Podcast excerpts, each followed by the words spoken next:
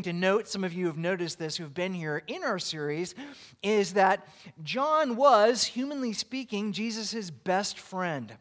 He was the disciple who Jesus loved. Jesus had special affection for John. And so the story that he tells perfectly aligns with the other three Gospels, Matthew, Mark, and Luke, and yet there's something unique about John's Gospel.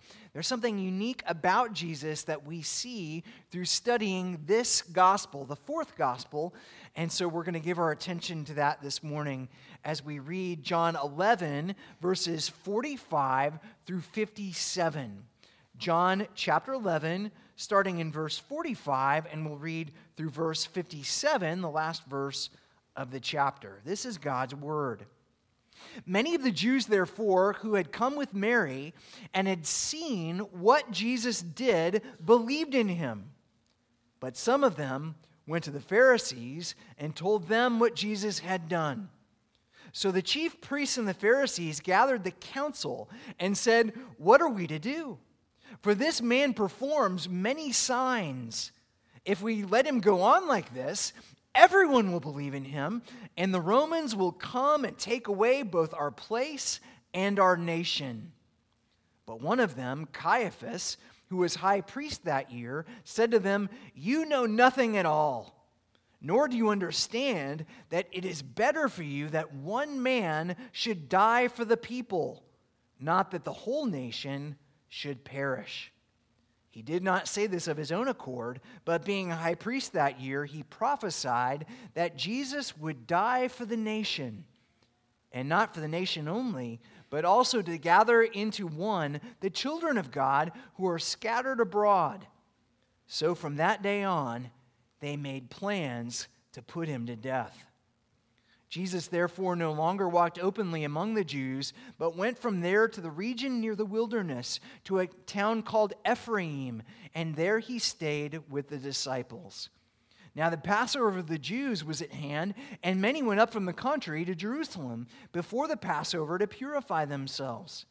They went looking for Jesus, and saying to one another as they stood in the temple, "What do you think? That he will not come to the feast at all?" Now the chief priests and the Pharisees had given orders that if anyone knew where he was, he should let them know so that they might arrest him. This is God's word. Let's go to him now in prayer. Our great God and Heavenly Father, we thank you for your word. We thank you, Lord, that it is living and active. We pray, Lord, that by your Spirit you might apply this word to our hearts today, that we might not be people who merely hear your word with our ears, but that we might be people who listen to your word with our hearts. Speak, O Lord, for we, your servants, listen. We pray this in Jesus' name. Amen.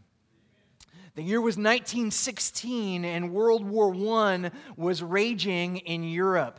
During a particularly bloody battle between the French and the Germans, the French forces sustained massive losses. Hundreds of young men died.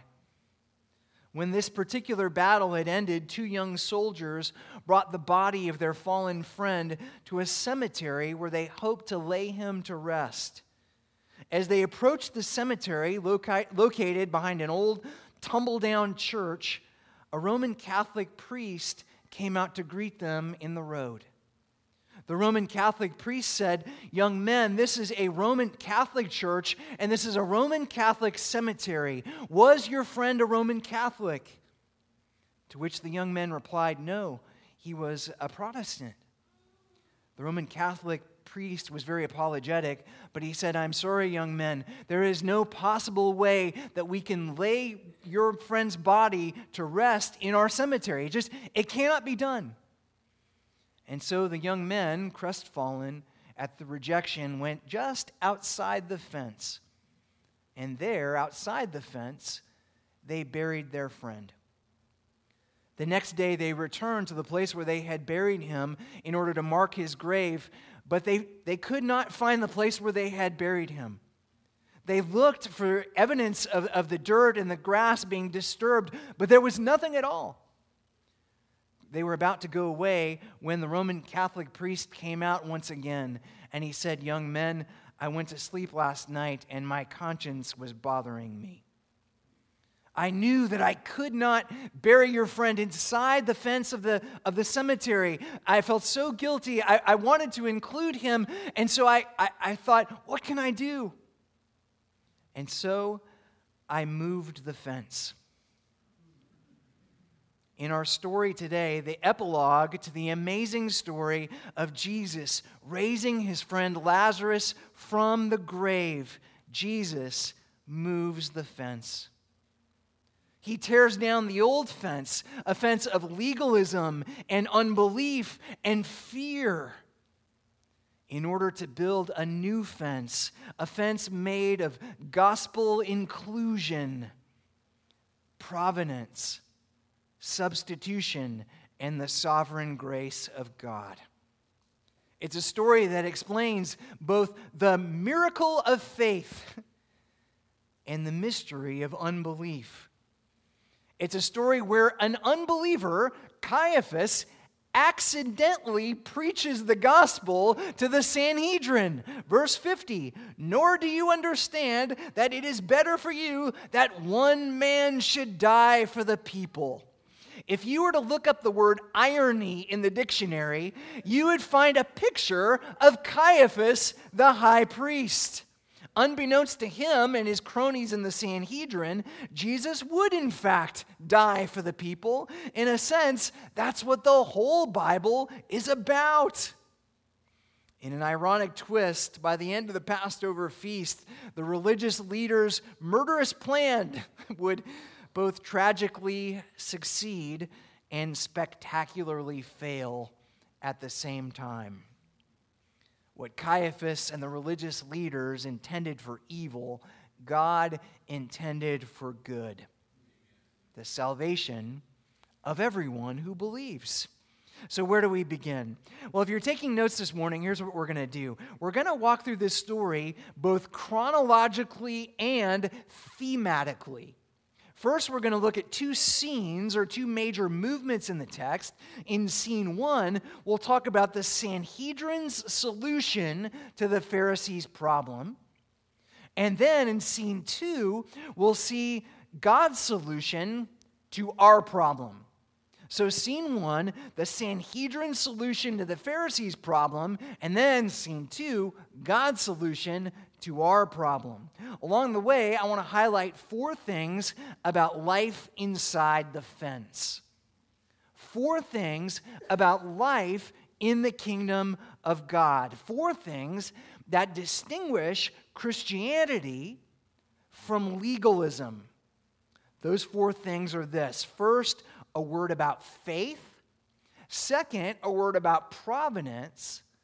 Third, a word about substitution. And fourth, a word about diversity. So faith, providence, substitution, and diversity. Two big scenes and four big ideas that we'll talk about along the way, two in each scene. Are you ready? All right, let's take a closer look. We begin with scene one, the Sanhedrin's solution to the Pharisees' problem. Let's set the stage.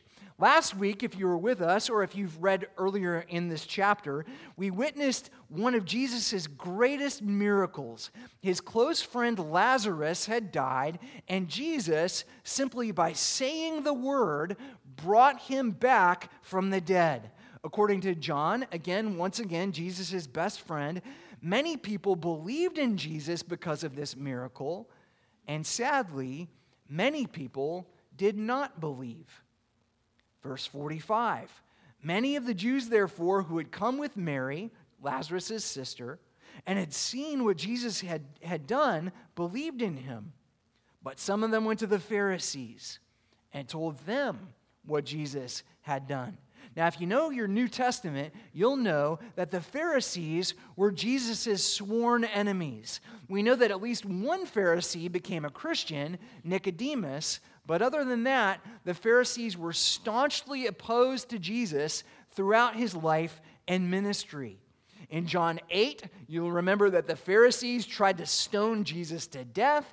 In John chapter 9, Jesus healed a blind man, and the Pharisees responded to this by excommunicating that man for having the temerity to acknowledge that it was Jesus who had restored his sight. Now, talk about missing the forest for the trees. They completely missed what Jesus was doing. The Pharisees were legalistic in the sense that the letter of the law was as important to them, if not more important, than the heart of the law. Again, we see throughout the Gospel of John and in all four Gospels that one of the Pharisees' chief complaints against Jesus was that he would heal people on the Sabbath day. To them, that was the equivalent of working on the Sabbath day, a violation of the commandment, and so they were constantly pressuring and accusing and getting after Jesus for doing these great miraculous things on the Lord's day. What we see in this story and throughout the Bible is that legalism and Christianity cannot coexist, even on the bumper sticker. Those two things do not work together. Legalism is the enemy of faith. Legalism says, I am my own Savior. Jesus says, I am your Savior. I alone can forgive your sins. That leads us to our first word, which is a word about faith. This scene shows us not only the necessity of faith, but also the mystery of faith. How do you become a Christian? What do you need to do in order to be a disciple? What do I need to do in order to be saved? Is there anything that I need to do to satisfy the righteous requirements of God's law? The answer is, there's nothing that you need to do, but there is something you need to believe. What we need more than anything else is faith. We have to believe that Jesus is the divine Son of God, our Savior and our King. We have to believe that Jesus died on the cross in our place as our substitute. Now, we'll talk a little bit more about that word, substitute, a little bit later in the sermon, but for now, it's worth noting that unless we believe that Jesus died for us in our place, if Jesus is merely an example, then we've missed the heart of the Christian gospel. Here it is in Acts chapter 16, verse 30. Then the Philippian jailer brought Paul and Silas out of their prison cell and said, "Sirs, what must I do to be saved?" That is the most important question that you could ever ask. What must I do to be saved? And they said, believe in the Lord Jesus and you will be saved, you and your household. Here it is in Ephesians chapter 2, verses 8 and 9. For by grace you have been saved through faith. And this is not your own doing. It is the gift of God, not a result of works, so that no one may boast. Hebrews 11, 2 Corinthians 5, really the entire book of Galatians, it is over and over repeated that we are saved by God's grace through faith in Jesus Christ. Now, what is true faith? We've already seen that some people can confuse faith with a work, something that we have to conjure up on our own. So here's a helpful definition, one that I learned when I was a little boy learning the Heidelberg Catechism. And it goes like this, very helpful. The Catechism asks the question, what is true faith? And the writers respond like this, true faith is a sure knowledge whereby I accept as true all that God has revealed in His Word. At the same time, it's a firm confidence that not only to others, but to me also, God has granted the forgiveness of sins, everlasting righteousness, and salvation out of mere grace only for the sake of Christ's benefits, merits. This faith, the Holy Spirit works in my heart by the gospel. True faith says the Bible is true. True faith says that I'm a sinner and Jesus is my Savior. True faith says my faith grows as the Holy Spirit applies the gospel to my heart. As I read the Bible and listen to sermons and pray and sing and take the truths of the Word, which are outside of me, and allow the Holy Spirit to apply them to my heart. How do we do that? Do you have that faith? Do you want that? How do you get faith? Well, that leads us to the mystery of faith. Faith is necessary, but the mystery is how we get it. As your pastor, I wish that creating faith was as easy as telling you information about Jesus. I wish I could just simply say, hey, here's who Jesus was, here's what Jesus did, here are my arguments for the existence of God.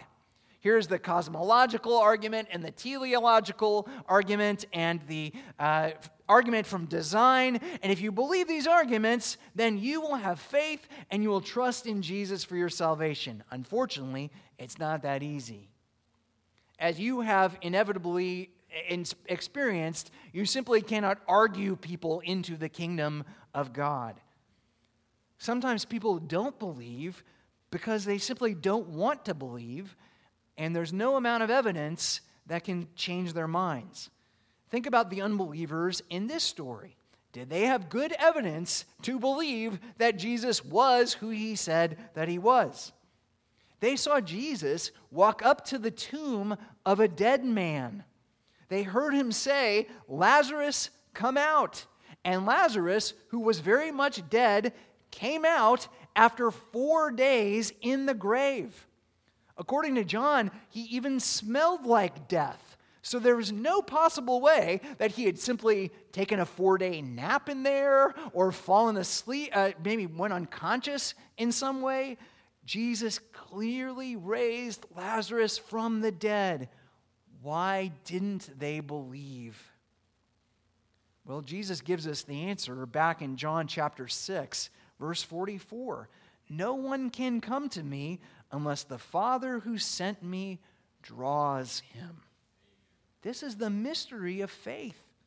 As Christians, we go and we do what Jesus and the apostles did. We go and tell everyone that Jesus is our Lord, he is our Savior. We tell them that he died on the cross in our place, that he rose from the dead, that he ascended into heaven, that he is seated at the right hand of God the Father Almighty. We tell people what Jesus has done for us.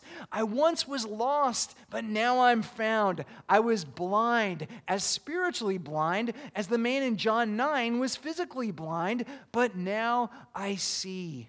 And then Acts 13:48 happens. As many as are appointed unto eternal life, believe. Now, for many of us, this is disturbing. We don't like mysteries. We don't like ambiguity. We like living in a simple cause and effect universe. I say these things, I do these things, and this is the result time after time after time. Hashtag science, hashtag engineering. I like living in a very predictable cause and effect world. But let me encourage you. The mystery of faith doesn't have to be discouraging. For me, this is a huge relief. Because what Jesus is showing us through the unbelief of the witnesses who saw him raise Lazarus from the dead, what he's teaching us is that when it comes to evangelism, when it comes to sharing the gospel, when it comes to our unbelieving friends and family members, what we pray is more important than what we say.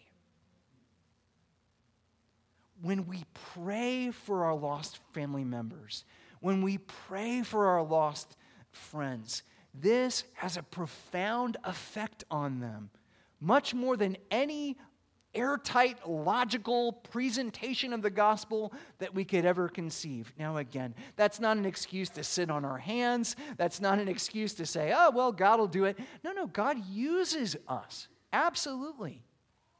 But ultimately, The mystery of faith is that only God can create faith.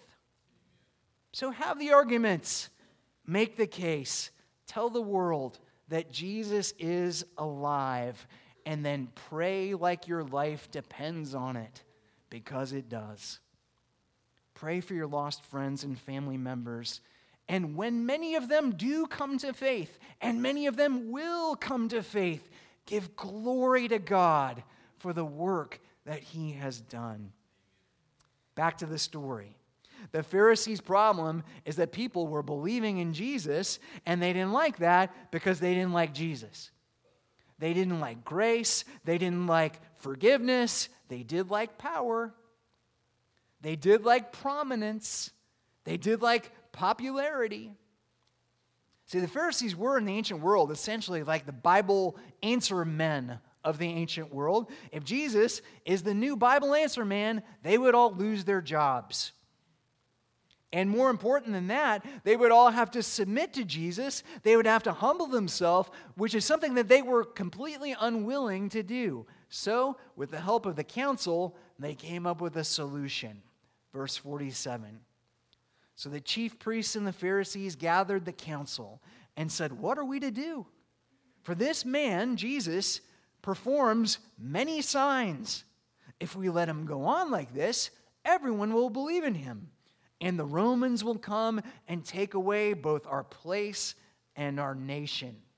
Now, let me translate a little bit of that for you. The council is a group called the Sanhedrin. They were essentially the religious supreme court of Israel. There were 70 men on the Sanhedrin, plus the high priest, who was also part of the group, essentially the moderator for their meetings, maybe the chief justice of their religious supreme court.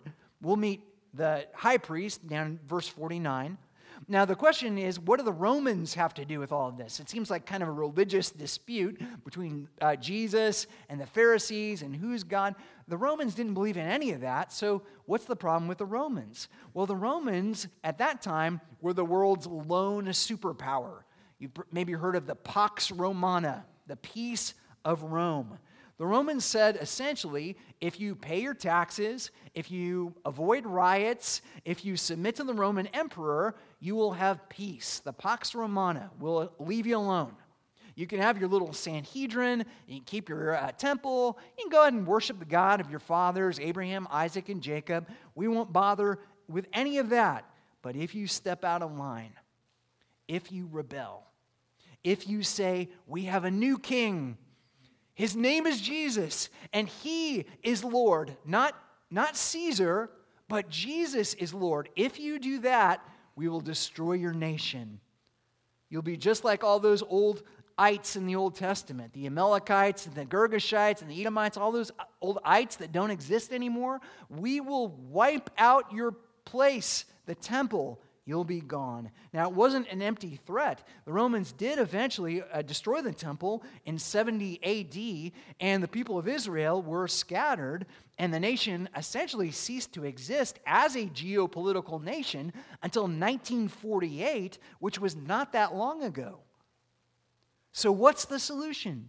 Embrace Jesus and risk losing it all, or kill Jesus to save what little we have. Verse 49, but one of them, Caiaphas, who was the high priest that year, said to them, "You know nothing at all, nor do you understand that it is better for you that one man should die for the people, not that the whole nation should perish." Now, this is just a quick aside before we get to what he said. In the Bible, whenever you're reading the Bible, a person's first words are usually pretty important. If you read a person's first words, they're going to give you a little bit into the glimpse of the character of that person. Probably the most famous example is Ruth in the book of Ruth. First words in the book, whither thou goest, I will go. Where you stay, I will stay. We get a beautiful picture of who she is thanks to her first words. What are Caiaphas's first words? "You know nothing at all. Listen up, idiots. Let me explain something to you. This is the high priest of Israel. Do you think they might need a new high priest? And the great irony is they had one. He was standing right there, an eternal high priest, a great high priest who lives to make intercession for us, and they decided to kill him so they could keep this guy. As the kids say, face palm. I guess no kids say that anymore. We'll edit that out of the live version later on. Verse 53, so from that day on, they made plans to put Jesus to death. Now, before we move on, a quick word about providence. That's our second word, providence. Verse 51, Caiaphas did not say this of his own accord, but being high priest that year, he prophesied that Jesus would die for the nation, and not for the nation only, but also to gather into one the children of God who are scattered abroad. In other words, what Caiaphas and his cronies intended for evil, God intended for good. Caiaphas said, we'll kill Jesus and we'll save the nation from the Gentiles. But here's what God wanted to happen. God used the death of Jesus not only to save the believing people of Israel, but to save the very Gentiles that they were afraid of. In case you missed it, that's us. God used the death of his son Jesus, this murderous plan, in order to save us. You know, in life, we don't always know the twists and turns of God's plan. But we do know this, Romans 8:28, and we know that for those who love God, all things work together for good for those who are called according to his purpose. The Bible doesn't say that all things are good. This murderous plot to kill Jesus was not good. Cancer is not good. Poverty is not good. If you live in a household where your parents divorced, or maybe they're getting a divorce right now, that is not good. That's not a good situation to be in. War, poverty, corruption, none of that is good. What the Bible does say is that everything that does happen, even the bad things that happen, will ultimately work themselves together for our good. Now, just a quick word of wisdom from your pastor who has made this mistake. Break the glass on this doctrine with a little bit of caution. Okay, sometimes we get a little bit enthusiastic about this, and it is a great truth. You know, all things will work for good. We can look back on our life at all the jacked up things that have happened, all the jacked up things that we've done, and we say, wow, God made something beautiful out of this. But if we're a little bit too quick to speak into a situation where someone is hurting, if we walk into hospital rooms and say, hey, buck up, little buddy, chemotherapy, I'm sure it's a little bit bad, but, it's all going to work out together for your good. That's not helpful. Sometimes we can say ultimately true, helpful things in an unhelpful way. Case in point, Proverbs 27:14 says, whoever blesses his neighbor with a loud voice, rising early in the morning, will be counted as cursing. You see, it's good to bless our neighbor. That's good. We should bless our neighbor. But if you do it with a loud voice early in the morning, well, you've kind of missed the whole point of blessing. You've actually cursed the person. The point is this. Nothing that happens in your life is outside of God's control. Nothing. As bad as your situation might be today, this morning, physically, psychologically, spiritually, whatever it is, God has the ability to draw straight lines with crooked sticks. God has the ability to turn ashes into something completely beautiful. If God can use the greatest act of evil in the history of the world, the murder of Jesus Christ, to bring about the greatest blessing in the history of the world, the salvation of everyone who believes, then he can use the sinful, broken, messed up circumstances of our lives for good. You just have to be patient and trust Him. You remember that picture that your grandma had in her house with the footprints?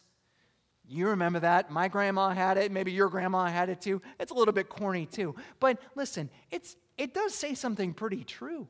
Those moments in life where you feel like you're all alone, when you see the one set of footsteps, it's not because Jesus left you. It's not because you're on your own. It's not because He's with you only in the good times. It's because He's carrying you in the bad times. He's lifting you up. He's holding you in the palms of His hands. That's scene one. The Sanhedrin's solution to the Pharisees' problem. People are believing in Jesus. We got to stop Him. We got to kill Him before the Romans kill us. Bad plan. That leads us to our second scene, God's solution to our problem. Now, we started talking about this a little bit already, but it's worth repeating. Verse 51, Caiaphas did not say any of this on his own, but being high priest that year, he prophesied that, what? Jesus would die for the nation.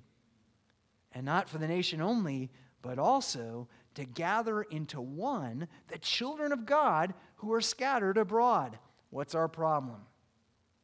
Our problem is sin. Our problem is unbelief. Like the people who saw Jesus raise Lazarus from the dead with their own eyes, and then said, well, I'm going to need a little bit more than this to believe in Jesus. We are constantly looking for reasons not to believe. We see the glories of God's creation all around us, and we say, what a happy accident that this exists. What a wonder that the world created itself in such beauty and complexity.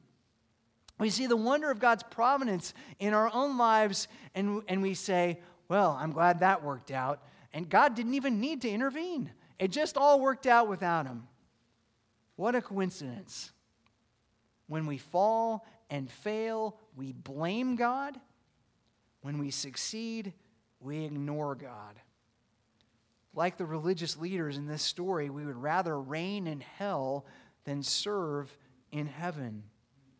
We would rather shake our fists in rebellion against God than to open our hands in worship of God. It's a big problem. What's the solution? Here's God's solution, and it's our third word, a word about substitution. Sometimes little words make a big difference. In this passage, that little word is the word for, F-O-R. Jesus died for the nation. Jesus died for the Gentile believers around the world. When Jesus died on the cross, He didn't just defeat Satan, though He did. He didn't just demonstrate His love for us, though He did. He died for us. He died in our place. He died as our substitute. He died a miserable death on the cross so that we might live a glorious life in the kingdom of God. Here's a quote from John Stott's book, The Cross of Christ. If you haven't read it, you should read it. It's in our church library. Fantastic book.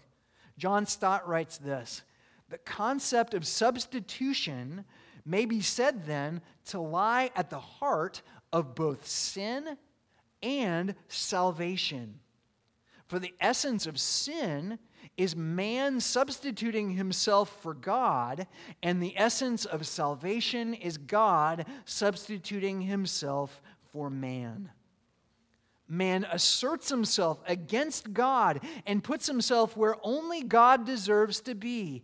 God sacrifices Himself for man and puts Himself where only man deserves to be. Man claims prerogatives that belong to God alone. God accepts penalties that belong to man alone." If you are a Christian, it is because Jesus died on the cross for you. That's how much He loves you. That's how much he cares, that he would leave the glories of heaven to come to this earth to be ridiculed and mocked and disbelieved and spit upon and ultimately murdered.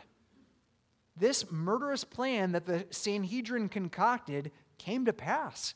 We are in, chronologically speaking, from this point on in John's gospel, the last week of Jesus' life. He did this because your life matters to him. He did this because he loves you.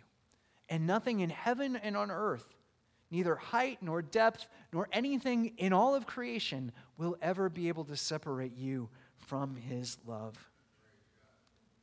He didn't die for you because you're worthy of heaven. He didn't die for me because I'm worthy of heaven. Far from it. He died to make us worthy of heaven. That leads to our fourth word, last one, a beautiful word, a word about diversity. The religious leaders didn't like diversity. Religious, legalistic people usually don't. They had a fence. And Romans could not come into the fence. And Gentiles could not come inside the fence. And sinful people couldn't come inside the fence. And poor people couldn't come inside the fence. And hurting people, diseased people, blind people, crippled people could not come inside the fence. Exclude, exclude, exclude.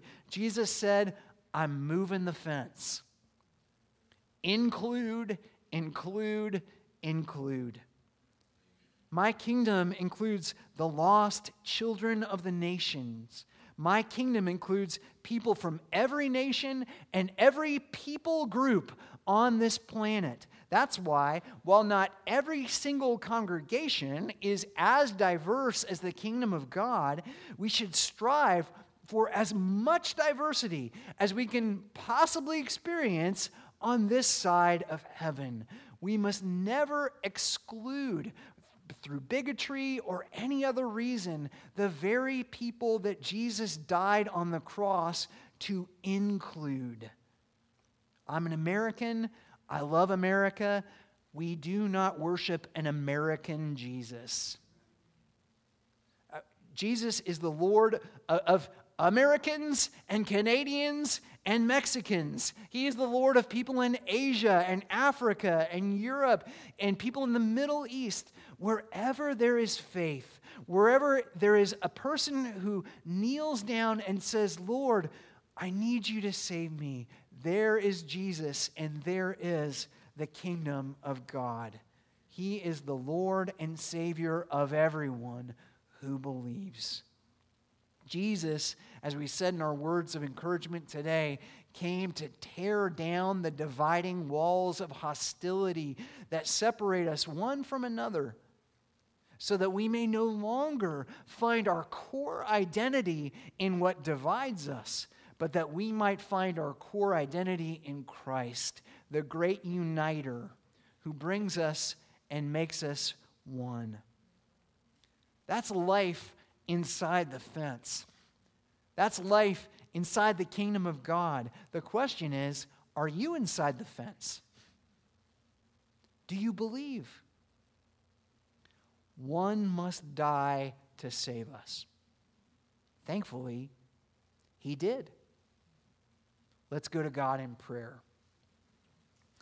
Our great God and Heavenly Father, we thank you for your providence that Jesus went to the cross in our place. We thank you, Lord, that your kingdom is an unstoppable kingdom. We thank you that your grace is inexhaustible grace. We thank you that your peace is everlasting.